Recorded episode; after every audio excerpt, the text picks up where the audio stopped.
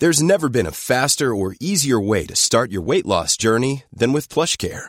PlushCare accepts most insurance plans and gives you online access to board-certified physicians who can prescribe FDA-approved weight loss medications like Wegovy and Zepbound for those who qualify. Take charge of your health and speak with a board-certified physician about a weight loss plan that's right for you. Get started today at plushcare.com slash weight loss. That's plushcare.com slash weight loss. plushcare.com slash weight loss. Life is full of what ifs. Some awesome, like what if AI could fold your laundry? And some, well, less awesome, like what if you have unexpected medical costs?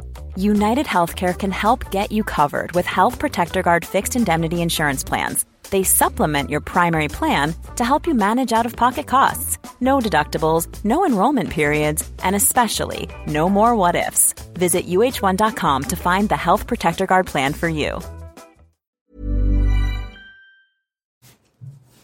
I'm Sophie Scott. And I'm James Gill. Our mission is to make wellness accessible to everyone, We'll be chatting with our favourite people sharing uplifting news stories and delivering tips and tricks. to bring balance to your lives. Hello, welcome to the Balance Podcast. Our guest today, the wonderful Laura Woods. I've been a huge fan of Laura's for a while. I'm a, a big, as my as my family will attest, uh, I'm a huge fan. Of, it sounds like I'm doing an ad for Sky Sports. I promise I'm not. I mean, I absolutely would do.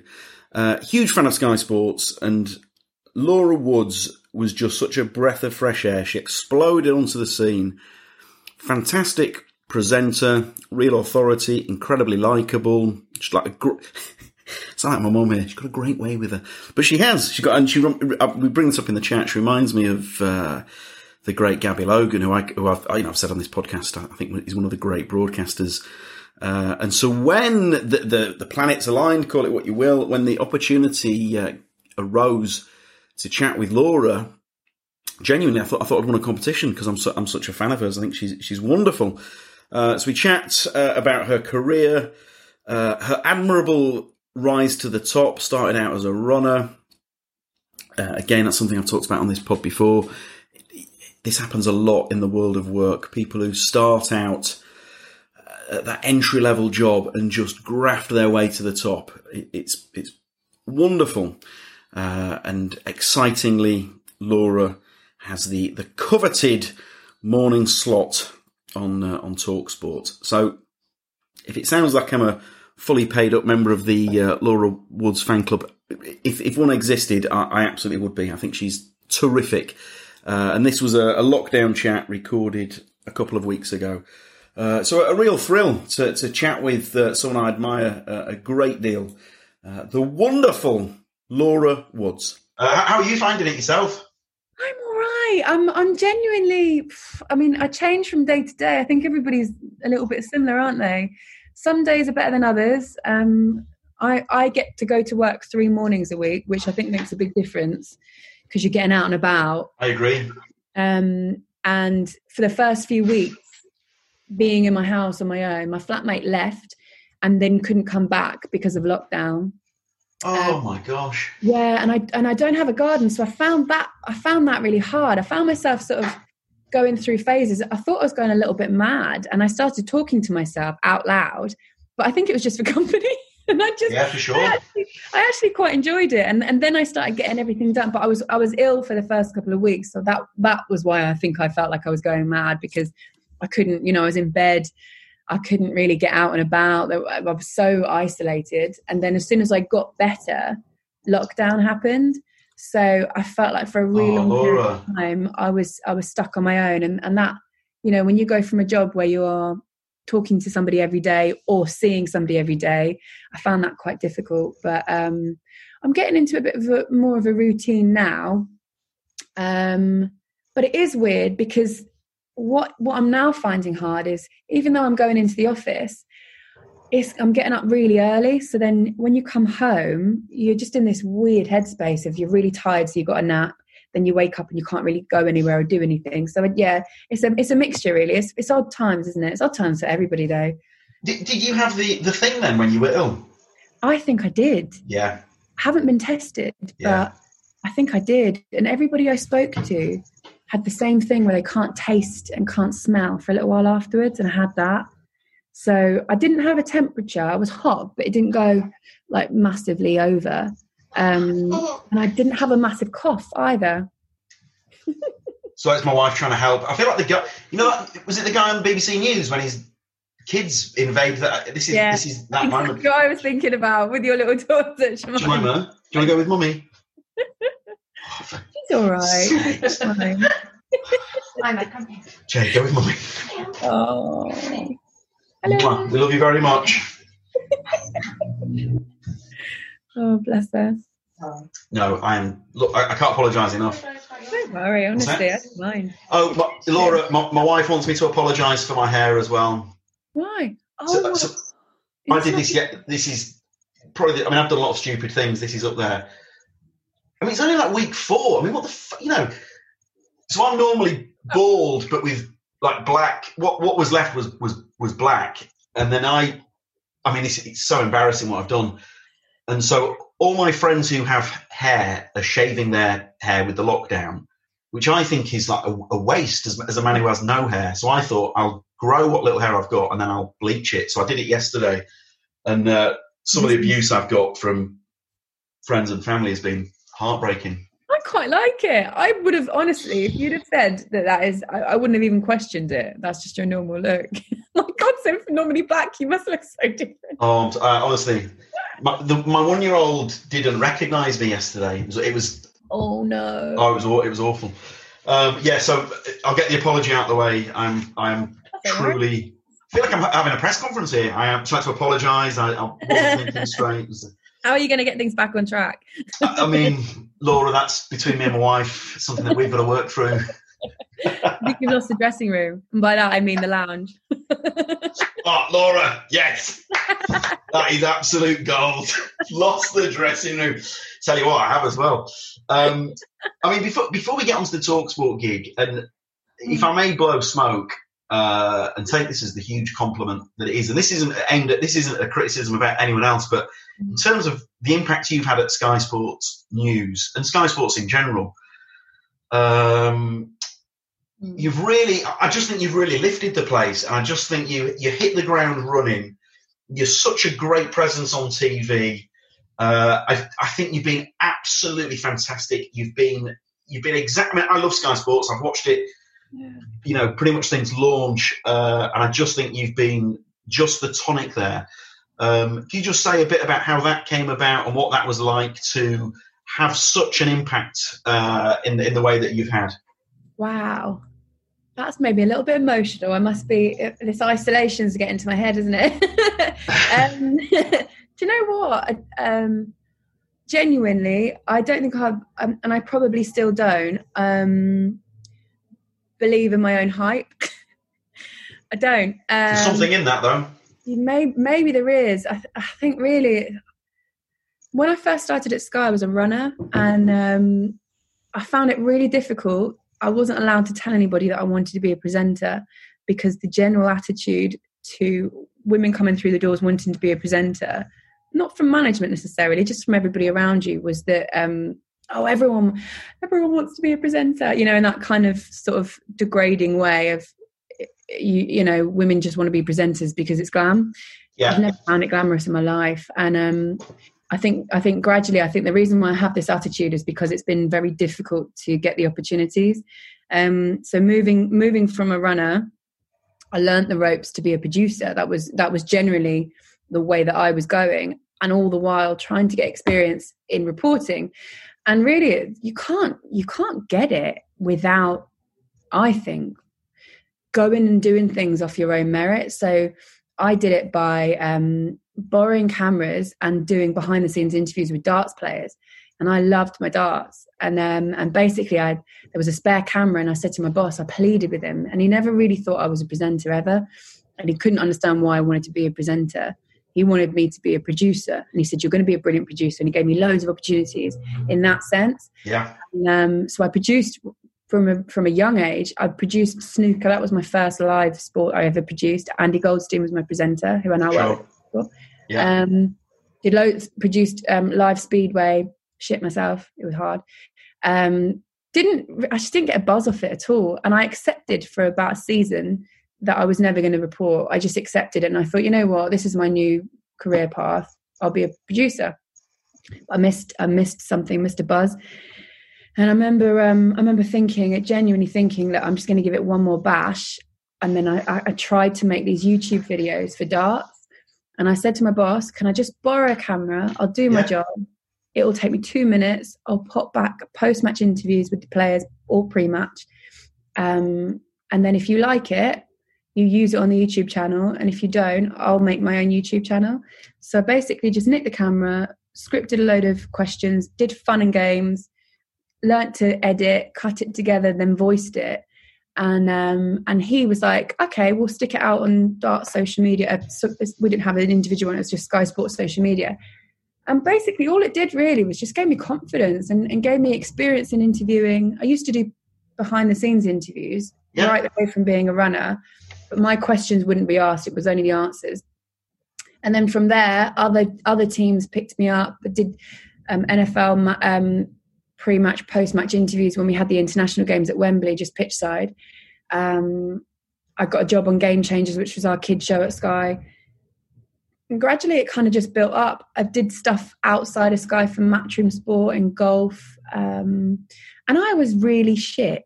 Genuinely, I couldn't remember doing Matchroom right golf and they used to script these links, and all you had to do was pre-recorded. All you had to do was deliver a, a line to camera. Yeah. They're quite long, and for someone that wants to be a presenter or a reporter, my memory is dreadful.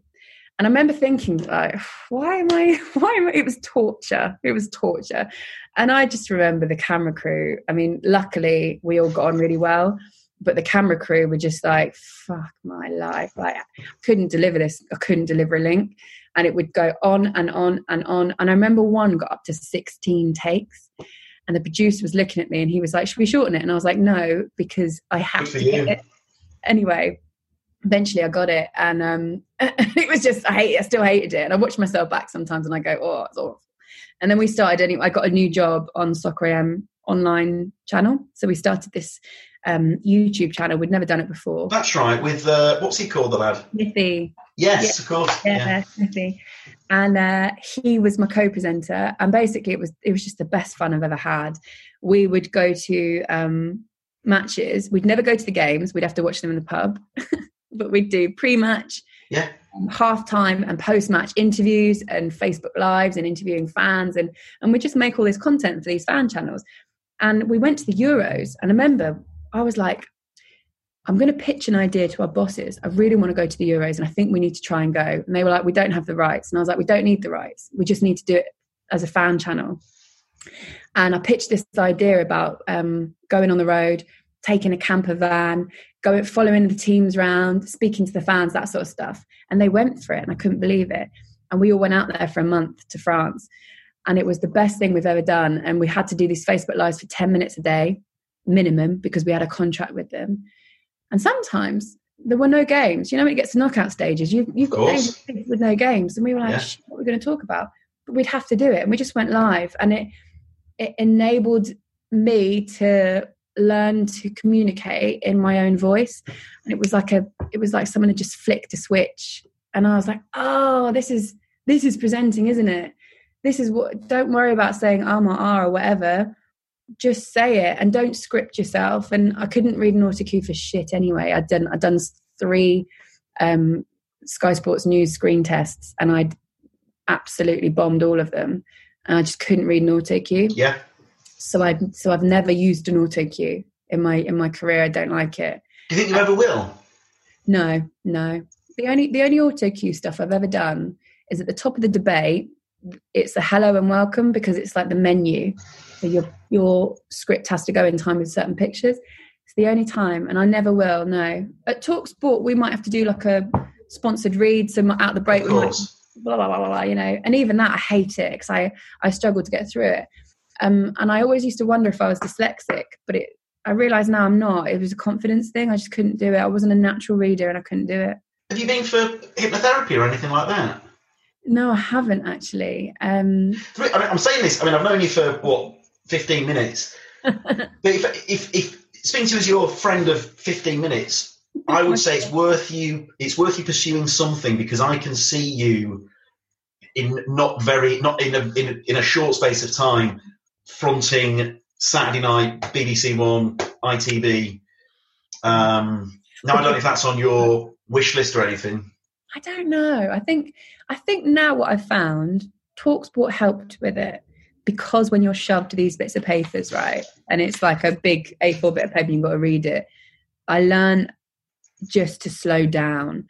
So I didn't have hip- hypnotherapy, but I had some help with just slowing everything down, chilling out a little bit, and then getting a bit more confident, and that helps. I mean, I still hate it. I still hate anything. If you if you ask me the option, and I do get them, would you like auto cue? I'll always say no. I'd rather. When I'd I rather see you learn it. Again, I mean, I'm, this is turning into uh, Laura Wood's fan club here. But when I see you on Sky Sports and you're absolutely bossing it live from take your pick, Old Trafford, Mm. it's it, you have the authority of someone who's reading that. For, the fact that you're not auto cueing that is incredible. Ah, thank you. I suppose this is to start with. Um, I, do you know what? I think there's a level of naivety in, in the way that I present. And what I mean by naivety is I can't visualize the amount of people that are watching. It's the same with Talksport. I can't visualize the listeners. But if you told me one person is watching, I will not be able to get that person out of my head. So if I get a text from someone just before I go live and Yeah. someone says, Oh, I'm watching, I'm like, shit. So I won't look at my phone Yeah. anymore. And when I was younger, I never used to tell my family when I was broadcasting Absolutely. I, I wouldn't want the pressure of it. So I, I can think totally relate to that. I totally agree. Yeah. you you just I think now it's a strength of not being able to visualize the amount of people watching because if I did, I think it would make me a lot more nervous. And then as soon as you start, it's um I think it's adrenaline where you just have to get used to it and you just have to go for it. Um and with things like team news, I remember when I first started actually, Geoff Shreeves said to me, one, here's one piece of advice Yeah. um, get rid of your notes. So in my interviews, I'd used to clutch these notes, and I would never have time to look at them, but they'd be like at my safety blanket. And he said, get rid of them and just trust in in your own thoughts. Um, and that is one piece of advice from Geoff that that really resonated with me. If it's team news, I will I will just scrap. I will go in. of course. I will do that, but I will never Instinct never- otherwise, then. yeah, yeah. So, so our, for interviews, it has to be instinct because also you have to listen to what they're saying and and reflect and react to what they're saying. That's important as well. Um, but with autocue, I, I, I won't have it. Um, even at the top of the debate, I don't like it, and we've talked about getting used to it, uh, getting rid of it because it's just. I would rather, I would rather mess up on my own merit and be able to pick it up in my head. It's a bit like I always think, you know, with cassette tapes, Yeah. if you if you're on an auto cue, you're on a cassette tape, and if you cut that cable, that piece of tape, you can't pick it back up because it's not your brain doing it. That's right. Whereas if it's your brain and you trip up, you that natural cassette is in your head, so you can uh, trust in your own ability. I suppose is the is the kind of the lesson there. I agree. Um, so how how did the uh, I mean the talk again? This is I'm not, I'm not aiming this at anyone at all, but uh, I need to be careful how I phrase this. The talk, the talk sport. The talk sport move is is uh, that feels like the shot in the arm. That uh, it, it's great for talk sport, but it's great for you. That's the way I should have put it. How um, how did that come about? Because that's that's a proper dream move as well, isn't it? so that that's funny actually how that came about um i remember it really clearly i lost a job at sky. Um when i say I lost a job didn't get fired i just got dropped from we did this pub show. It was a live pub show. Oh it was just it was just Yeah. one of those things. But i did think again i thought if i was really good this wouldn't have happened. So that's what ha- that's what sat in my head. I- and it's always those knocks that kind of keeps you keeps you grounded for whatever Totally. reason so um, I was I was panicking, and I thought I don't want to go backwards because I always felt like I'd learned so much from those pub shows. But those are all the, those are all the really hard lessons that you learn, and I got such I'd, I'd, I'd taken such strides forwards in my confidence and all that sort of stuff. So anyway, I sat there and I and I've been thinking about radio for a little while, and I asked somebody about how I get into radio, and they put me in touch with Talksport, and Talksport gave me an, an audition, Amazing. and I never, I never thought, honestly, I, I just, it was for half an hour every once a week on Alan's show, Alan's breakfast show, and I never in a million years thought I was good enough to touch Talksport. But what I did know is if I could get that job, what you get from radio is time. And I remember thinking, God, if I can get better at, at speaking fluidly, my skills will go through the roof because I felt really disjointed still. I felt, uh, uh, uh, uh. Um, anyway, I got this audition and it was easy. It was like, oh, just having a chat, really. It was, I couldn't believe how relaxed it was. Easy is the wrong word, relaxed is the right word. Uh, felt natural. Natural, yeah. They put me straight onto Alan's show, and I was like, "Oh shit!" I was like, "Jesus Christ!" Um, and Alan, Alan, it's quite funny actually because Alan's been a hero of mine for a long time, and uh, not because of just he's broadcasting legend, isn't he? And I've listened to him since my dad used to listen to him. So those are the early, early days. So, um, but not because he's a, a, broadcasting legend, but also just because of everything that comes with him. Like I've sure. always liked, I've liked his style, I've liked his lifestyle. you know, I've liked everything about him. Um, and I met him a couple of weeks before my audition in Portugal. I was doing a, um, a golf competition. And I was sat there drinking with him, and I couldn't believe it. I genuinely, and I sat with the producer, and the producer of the golf show that I was doing knew that I had an audition with Alan in a couple of weeks. And I sat there and he was saying to me, he said, Wow, what would it mean if you got that? And I said to him, I was like, I cannot explain to you how much it would mean to work. Wow. And he reminds me of it when I got this job this week, uh, a couple of weeks ago. He texted me and he was like, Remember that day? And I do, because we sat there and we discussed it in length over a daiquiri and um, and I was I, I, was overawed about giving the opportunity about getting the opportunity. Tell you what it was, it was before the audition. Yeah, I was overawed about getting the opportunity to do the audition, and that was before any of this started. And then and then obviously I started working on the show once a week. That went up to two. That went up to three. Up to four. Then I got a Friday night show. Then I got a Saturday night show. Um, then I got. Hell, Laura. It went like this really quickly. I mean, absolutely, yeah then I got asked to cover him when he was on holiday, and then when he was off sick. so just yeah, snowballed really, snowballed really quickly. He's just a, he's an he is an institution. He's incredible. But the one thing really that I will always be grateful for with him, yeah, yeah, yeah. his warmth is massive towards me. So I've listened to him tear people to shreds and it's funny, you know, and it, and whether it be a journalist, an ex-player, someone doing the newspaper articles like I used to do or whatever, and I was very aware that this was this is Alan's house, isn't it? So of course. I walked in, I sat down, I would have been nervous, and he, he he might as well have just reached over and held my hand through the whole thing. He was so warm and so wonderful, and um, and so generous with his time as well.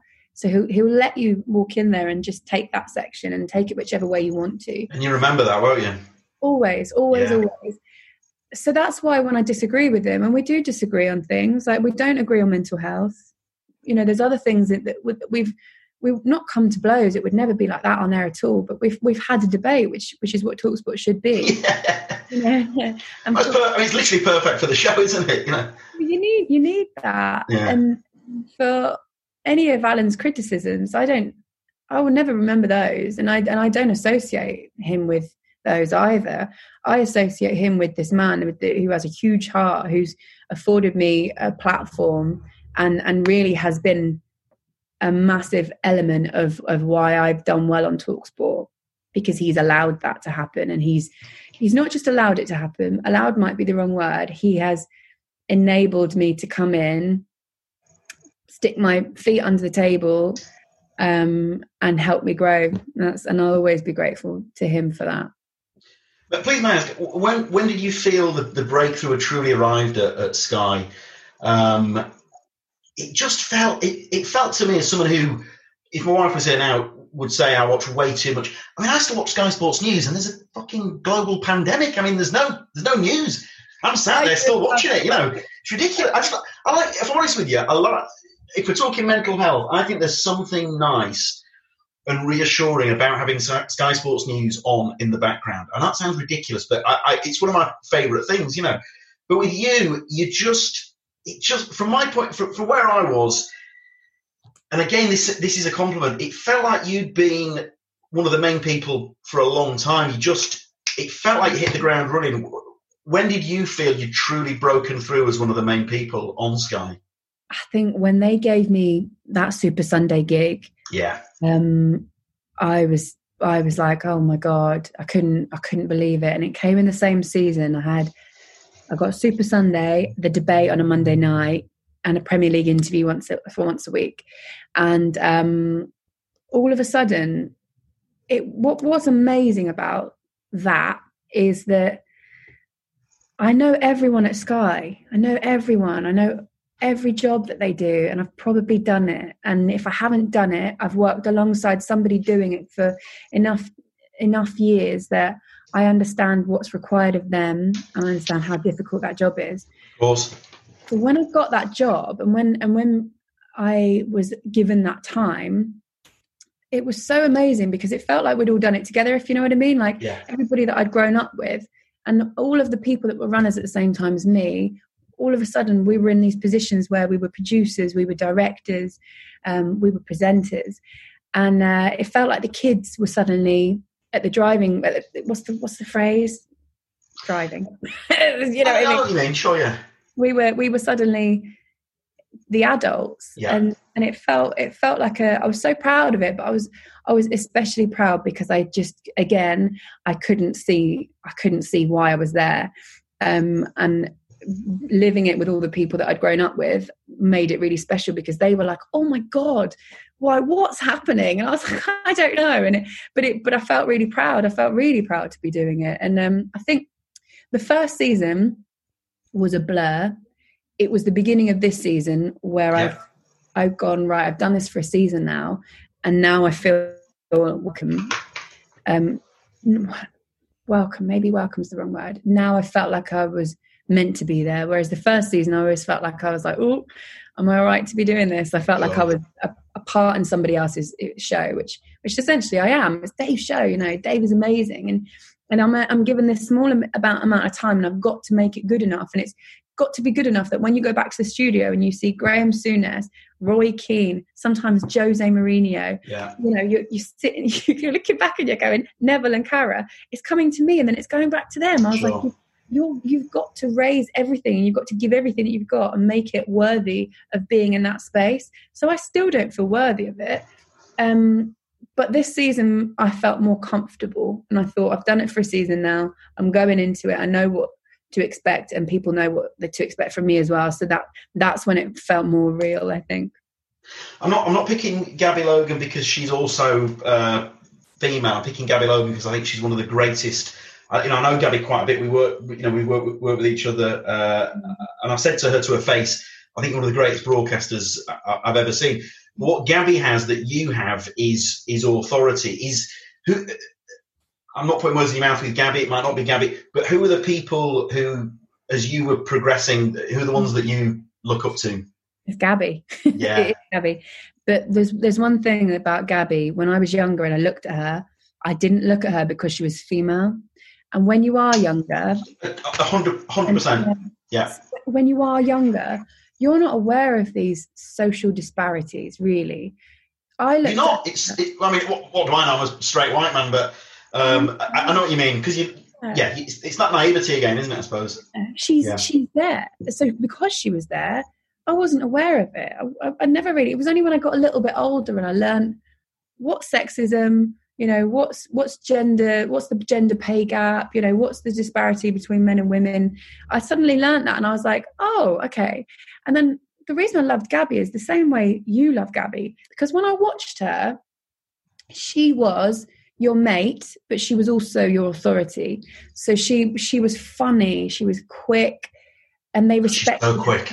so quick. And, and everybody in that room respected her and there's that le- that there's a perfect blend of all those things that you want her to be she and she just spoke in a natural voice and i can't emphasize enough how important that natural voice is because when i watch a newsreader for example if they execute everything perfectly they're brilliant professionals.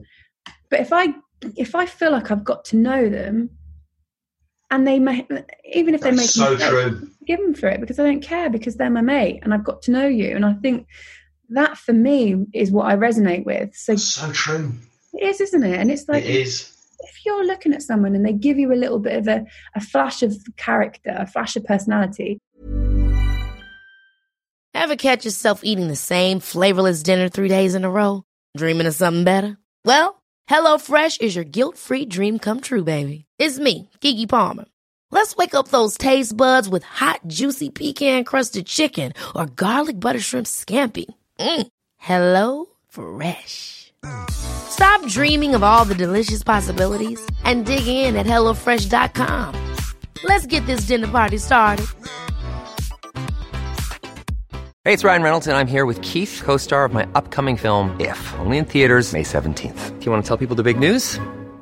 All right, I'll do. Sign up now and you'll get unlimited for $15 a month in six months of Paramount Plus Essential Plan on us. Mintmobile.com slash switch. Upfront payment of $45 equivalent to $15 per month. Unlimited over 40 gigabytes per month. Face lower speeds. Videos at 480p. Active Mint customers by 531.24 get six months of Paramount Plus Essential Plan. Auto renews after six months. Offer ends May 31st, 2024. Separate Paramount Plus registration required. Terms and conditions apply if rated PG. I'm Sandra, and I'm just the professional your small business was looking for. But you didn't hire me because you didn't use LinkedIn jobs. LinkedIn has professionals you can't find anywhere else, including those who aren't actively looking for a new job but might be open to the perfect role, like me.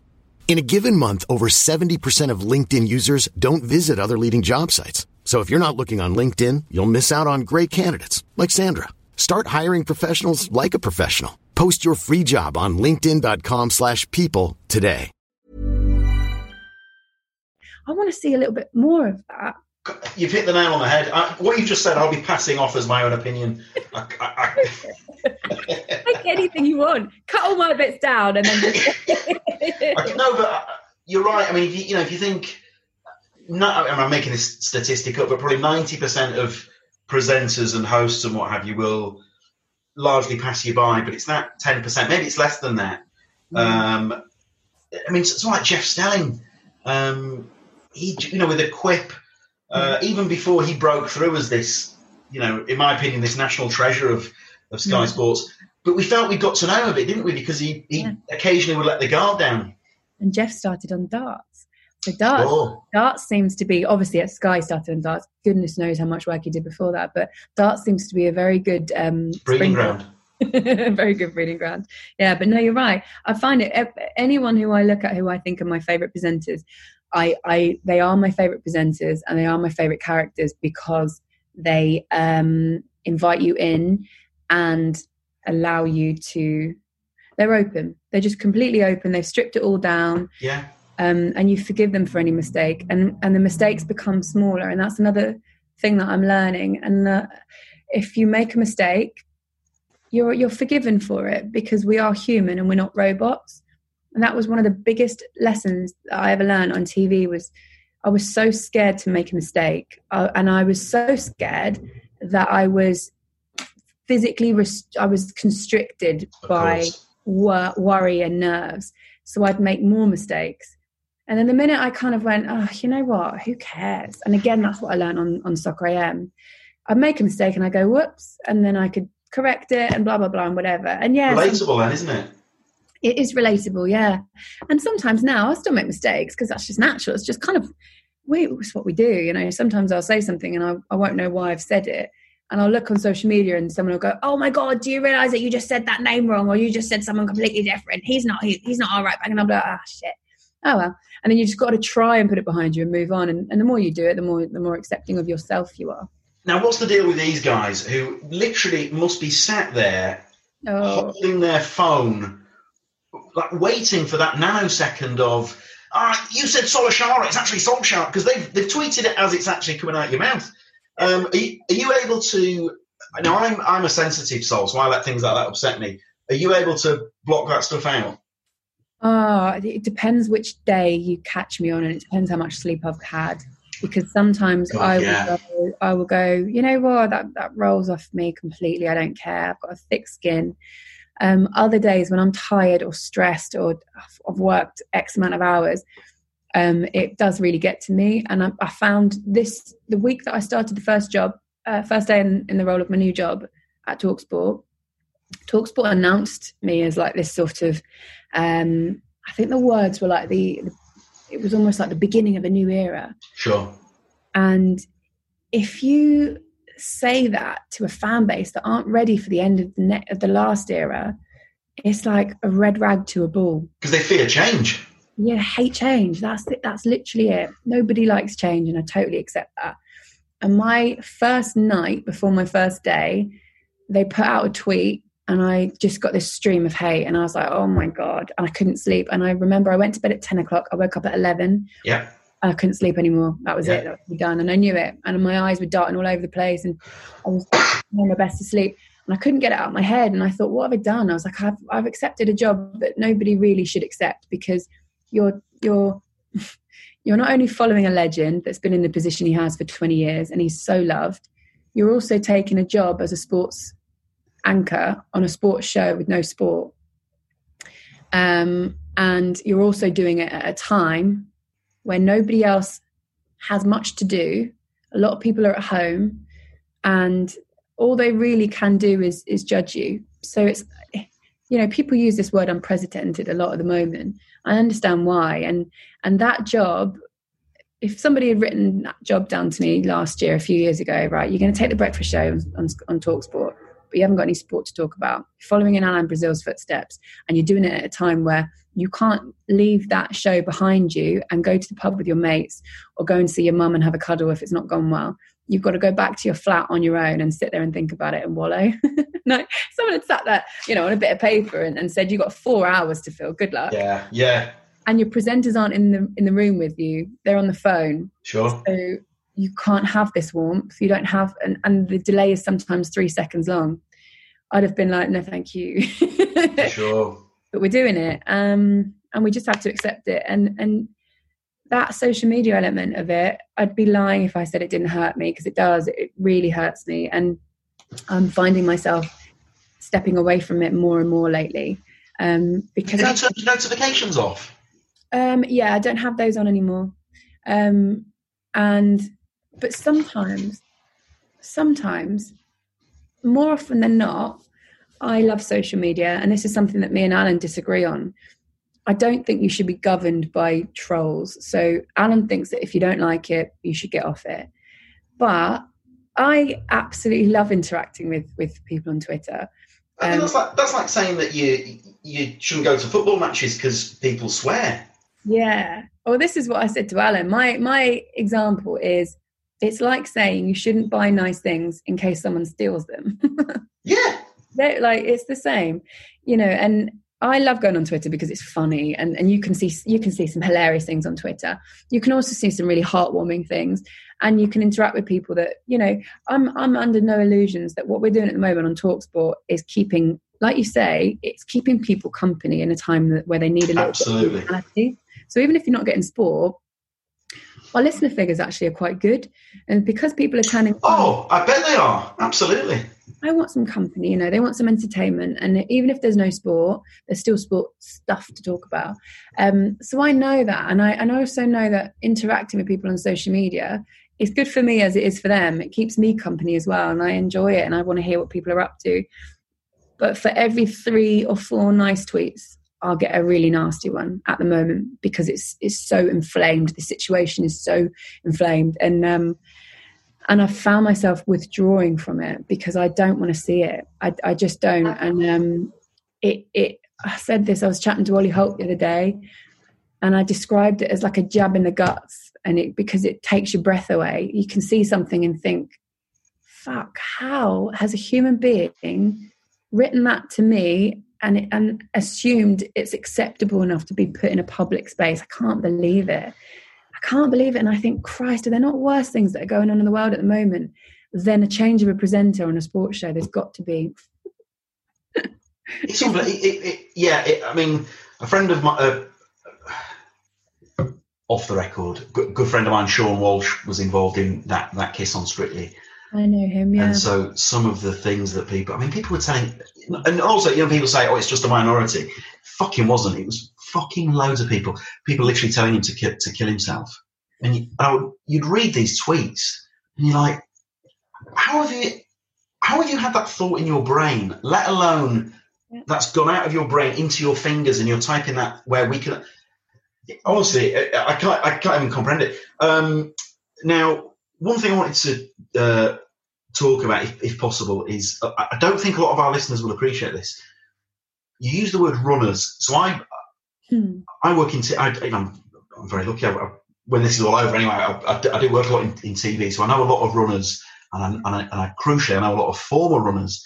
And what a lot of listeners may not realise is that the runners of today are the Laura Woodses, but they're also the top movie directors, mm-hmm. movie producers, TV producers.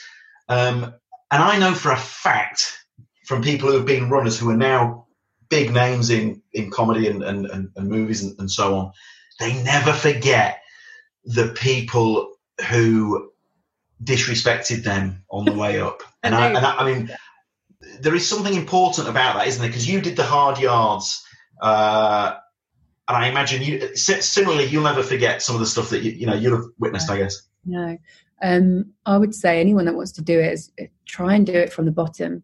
Yeah. Because I loved it. I, lo- I loved oh, going. In, I, I, did work experience at Sky Sports. Um, I tell you where I did before that, the Croydon Advertiser. I was at the Croydon Advertiser. No, I know. Someone just told me. Yeah, you were at the Croydon Advertiser, and I think you were there when I was there. I was no way. Weeks. Promise you, it would have been around 2005. Um, You're joking? Yeah, it would have been two. So I went traveling in 2009. So it would have been 2000, maybe maybe 2005 is too. Uh, no, no, no. I went traveling in 2008. So it would have been six or seven. I was at Croydon Advertiser. I think I was 02 to 05. So I ah, was I was covering I was covering Crystal Palace, so I was home and away with with Palace, mm. and uh, I probably stayed there a season too long. And the reason I stayed is because Ian Dowie might be the most oh. fascinating human being I've ever met in my life. we just we just clicked straight away, and so we, we met, and Palace were fourth from bottom. Then they lost the first match, played brilliantly, and they went they were third from bottom. Uh, I think at Christmas 2003, and then he got them promoted. It's, it's one of the most remarkable things I've ever witnessed. Yeah, um. But because I loved him so much, I just couldn't leave because he was. I totally get that. I totally yeah. get it. I've, I've, met him and his wife Debbie a few times. Debbie, yeah. A few of those, you know, those tours I was telling you about in Portugal. The, of the course, yeah. They were there all the time, and Debbie is the most amazing woman, and and Ian is the most amazing dancer. Have you ever seen him dance? I have, yeah. Oh my god! He's, he's got. I mean, he's got snake hips. You wouldn't believe it, would you? Yeah, and his boys as well. I love that family. They basically they took me under their wing on those trips, and and I became one of their children. it was amazing. So I can I totally agree with the love. But in terms of of work experience, the, the reason work experience and running, so that kind of it falls it follows on from each other, doesn't it? Work experience and showing enthusiasm and showing that you can work hard and impressing people is super important and also you've got to figure out where you want to be so i realized that I did print journalism at university. I went and did a couple of weeks in the Croydon Advertiser, and then I did a week at Sky Sports. And the difference for me, the difference for me was huge. I, I, realized that TV was was where I wanted to be, and then I just kept bugging them again and again and sending them more emails. Please, can I have more work experience? And then off the back of work experience is how I got the job running. And um, I was so enthusiastic about everything. I, I, I wanted to make everyone tease. I, I wanted to log footage that would never see the light of day again. I, I remember logging Speedway. I didn't know what Speedway was. Speedway was four men on bikes going round a track four times in the same direction. They got no brakes, they got no gears. Yeah. Whoever makes the first, whoever makes the best start is probably going to win in, in, domestic speedway, right? There's hardly any yeah. overtaking. There's a couple of crashes, barely any overtaking. That's pretty much it, right? So if you, so I was I was racing, I was logging these races, and it was like six o'clock and the last girl in the office left and she went you don't have to finish that because she knew that no, it didn't no one was ever never gonna, gonna yeah. But it was one of those tasks that you give to the work experience student to, or the or the runner you know just to keep them busy. But i wanted to do it and i remember having a lot of pride in doing it and i had a system of highlighting pens and i, I didn't want to make a mistake on the logging sheets. It was i felt i felt proud of my work. Yeah And um, I've always felt that at every level, whether it be running, assistant producing, um, editorial assistant, producing, reporting. I've always felt that sense of pride um, in anything that I've done, and all of those people that I that I learnt, uh, sorry, that I met at every level, I've always remembered the ones that are kind to me, and there've been some that haven't been kind. I don't have any. I don't have any horror stories, but I will always remember those ones as well. The ones that are rude and the ones that are kind, and more so the ones that are kind, and it affects the way that I treat people now as well, because I will never um, not give somebody the time of day. I'll always speak to the runners because I'm so interested in where they've come from, what they're doing, and also what they want to do. You know, there's there's one runner actually that works with us at the moment, and um, he is so enthusiastic and he's everywhere. And he'll be the first to bring you a team sheet. He'll be the first to ask you if you want a tea or coffee or want a Coke or anything like that, you know, banana or whatever. Um, and he's everywhere. And he brought his little brother onto um, one of, we were down in Bournemouth, the Vitality, and he brought his brother. His name's George. And I don't know what his little brother's name is. And he said, Do you mind if I bring my little brother to meet you? And I was like, 100%, don't worry about it. Yeah. And he brought his little brother and he was like, and I could see his eyes light up about, he was looking around like, oh my God, this thing is amazing. And, um, and I thought, that kid will be brilliant one day because he has the best attitude. Absolutely. And he's so proud of what he's doing that he wants to bring his brother to have a look at it. And he's making teas and coffees for everybody. And he's running around. He's, he's in everybody's face and it's brilliant. And I remember being as enthusiastic as he was. Now I remember him and I know his name and, and I'm talking about him in an interview. Do you know what I mean? It's, it's those kind of imprints I think that you can have when you are a junior that are so important that people will never forget and equally i will never forget everybody that's been kind to me ever really. I mean i'm a huge i mean to me bill bill shankly is, is a, a, a god to me. And it, you know there's a footage of him saying that enthusiasm is the nearly tearing up as i there's a, a, a quote of his about enthusiasm being the greatest quality that a, a, person can have. And that that is you isn't it to a t? And honestly I, I think if i'm not enthusiastic about something i shouldn't be there. I shouldn't be doing it um, I've never woken up and do you remember when the night before school days, Sunday nights, you'd have that dread in the, the dread, and you'd be like, "Oh God, I've got to go to school. I've got to do this. I've got to do that." Blah blah. Awful. Blah. Never had it in TV or radio ever. Yeah. I used to have it when I worked, you know, summer holidays in a in an accounts office or something like that. Totally. You know, that dread.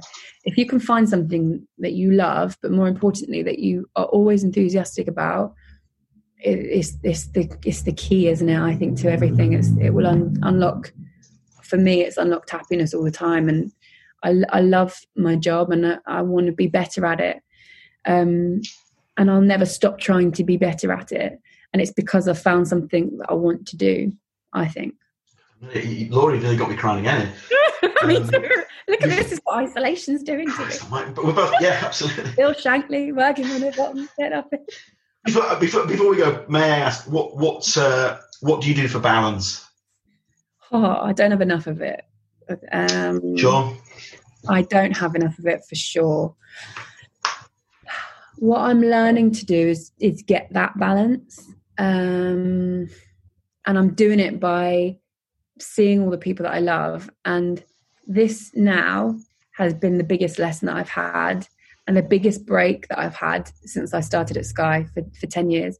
I've never been away from Sky this long. Um, and I've never had as much time to think about something as I have now. So, for all of these awful things that are happening in the world, and people and friends of friends that we know, um, I'm looking at it and I'm trying to, to take all the positives and remember them because I'm I'm spending time speaking to my family and friends, and I'm I don't have excuses anymore. And I used to make a lot of excuses. I can't do this because of work. And I'd stopped. You know, my friends would stop inviting me to things because they know I'm working. And even though yeah. you know I work, I work I six or seven days a week normally. And even though I know they can't invite me anymore because I work every day of the weekend, so so there's no point in, in inviting me along even though I know that, I, I was quite hurt, like, oh, they've stopped inviting me to birthdays. And I speak all the time to them, but it's those moments that I kind of think, you know what, make time and and don't put things off and don't use work as an excuse because you, before we know it, we'll run out of time, and and everyone will be settled down with friends and family and kids and stuff like that. That you, and you won't be able to see them as much as you you used to. So, I think balance for me is is something that I'm trying to work on. Um, so if, yeah, I don't know what the answer is to that one. I mean, this this whole thing, a word that springs to mind for me personally, and what you sort of touched on it there, is uh, there's been a real reevaluation as to yeah. what's it again trying to cry for the 12th time as to what's important and, and what's not yeah you suddenly when everything is stripped back you don't have excuses and you don't have a schedule that you have to stick to you kind of think well you've got an opportunity now to re restack your um, trolley. How about that? There yeah. you go. So what do you want to put in there and what do you want to fill your life with? Let's say basket not trolley. Basket sounds better. So your basket normally in life is is full of all these things that have been forced in there and some other people have put them in there and you, you haven't noticed that they've crept in. You've just emptied your basket out and now you can put back the things that you choose to put in there and if work is there well maybe it's just less of work than it was before. And and maybe it's more of your friends and more of your family. And maybe it's more you know uh, positive habits. So my some of my friends are learning languages. I'm not but but they are. One of my friends is is learning to play the piano. There are all these positive things sure. that we can choose to fill our baskets up with we just have to decide what we want to put in them. So yeah reevaluating and starting from ground zero again is um is the positive i choose to, to take out of it. No i know i should have wrapped this up about half an hour ago but there's one question that I, uh, i'm enjoying it. Laura bless your heart thank you. So am i. Um, one last thing, I, I, have probably said that about three times now, but one last thing. Do you think the Premier League, do you think it'll be back July behind closed doors, or is that wishful thinking from me? I don't know. I mean, I hope it's going to be finished. That's the one thing I do think. I, I flip flop with this because sometimes I I think, are we selfish thinking about football? But then I don't think we are because football is a lot of people's way of lives and it, and it makes us happy. Of course. I think the season should be finished. And the reason I think that is because I would rather delay next season or shorten it in some way or move it around in some way. I think that's the easier way of doing it. I look at this season and I think of all the work that's gone into it, and I think of all the people that have travelled, oh. all, all the fans, you know, all that money that you've put into travelling around to see your team and then all the injuries that are sustained by players within the league, all this hard work. And to then tell them, sorry, doesn't mean anything. You can't, I just don't think you can do it. I don't think you can do it. I'm not saying rush it back at all. I'm saying find a way of, of, of pushing everything else back. That's what we have in our power. Yeah. And complete this season, whether it has to be next, you know, when it have to be midsummer or after that summer, whether it leaks into next season a little bit I just think finish this season. I think honor it and and reward people. How if you null and void it, there are more questions and more problems. I think it throws up than eventually just finishing it. And I, you know, I hear people, "I'll oh, just null and void it." I can't see that side of the argument. I don't know what. I don't know why. Why? So you can then start a season on time. yes, why? On, guys. There's been a pandemic. Yeah, yeah. Like, just give us a break and and and don't rush it. Bring it back when it's safe to do so if it's behind closed doors for whatever reason, I trust in the authorities. I, I, do because I they have more of an understanding of it than I ever will. So whatever these brains are doing to come forward and, and think of good ideas, it will be a shame if it's behind closed doors because it's about the fans. But if that's the way that we do it, just because it needs to get finished, then then I support it. I think you. I just think you've got to finish finish the season. Do it. Uh, Laura, I, I, I, cannot thank you enough. This has been uh, an absolute privilege. So thank you so much for your generosity of time. It was it was so lovely to to chat with you. Thanks for all your kind words. Honestly, it means a lot because it's um it means that whatever I'm doing is I'm doing it in the right way. So thank you. Where, my response to Freddie when the offer came in speaks for itself. Was it? Oh, oh it was it, it was an immediate. Oh my god, Laura is amazing. I think she's wonderful. Yes, please. So uh, thanks, well, thanks for being so brilliant, Laura, and um, I, I wish you every success in the future. not only lovely to meet you, it was also lovely to meet your daughter as well. Oh my god! Oh, they're great. and next time I see you and you've got a beard, I don't think I'll recognise you a black beard anyway. Oh, this is honestly. I'm going to go look for pictures now. Idiotic. Um, well, thanks, Laura. Take care. You, you too. Enjoy. All the very best. Thank you. Bye bye. Huge thanks to Laura and to all the people who made that happen. Very grateful. Laura is on Talksport. I cannot recommend her enough. A, a terrific broadcaster. Doesn't matter what she does, whether it's TV, whether it's radio, or whether it's uh, guesting on the Balance podcast. Just uh, tremendous. Big fan of Laura. She's on uh, on Twitter. You can follow her there. Uh, and as I say, absolutely follow her on uh, on Sky Sports, Talk Sport, and indeed whatever else she does in the future. And I have every confidence whatever she does in the future, she'll be brilliant at. Now you're doing us a huge favour. Obviously, if you can share the podcast, spread the love, tell your friends. Uh, we are across the socials at Balance LDN. I am at James Gill Comedy. Uh, and huge thanks to those of you who've been getting involved in the comedy nights that I do. Uh, Always Be Comedy. We've been doing them online with Harry Hill, Romesh Ranganathan, Sara Pascoe, Rachel Parris, uh, many, many more. It's been a real thrill. So thank you to you guys. Uh, take care. Oh, drop me a line. I'm uh, podcast. That's needy, wasn't it? drop me a line, please. Uh, podcast at balance.media to work with balance. Maybe me doing an ad read, something else. Uh, maybe some sort of uh, brand partnership. I can't believe I just said that, but brand partnership. Say it again, double down if in doubt. Uh, drop the sales team a line. Sales at balance.media. Bless your heart. Big thanks. Take care. Bye bye.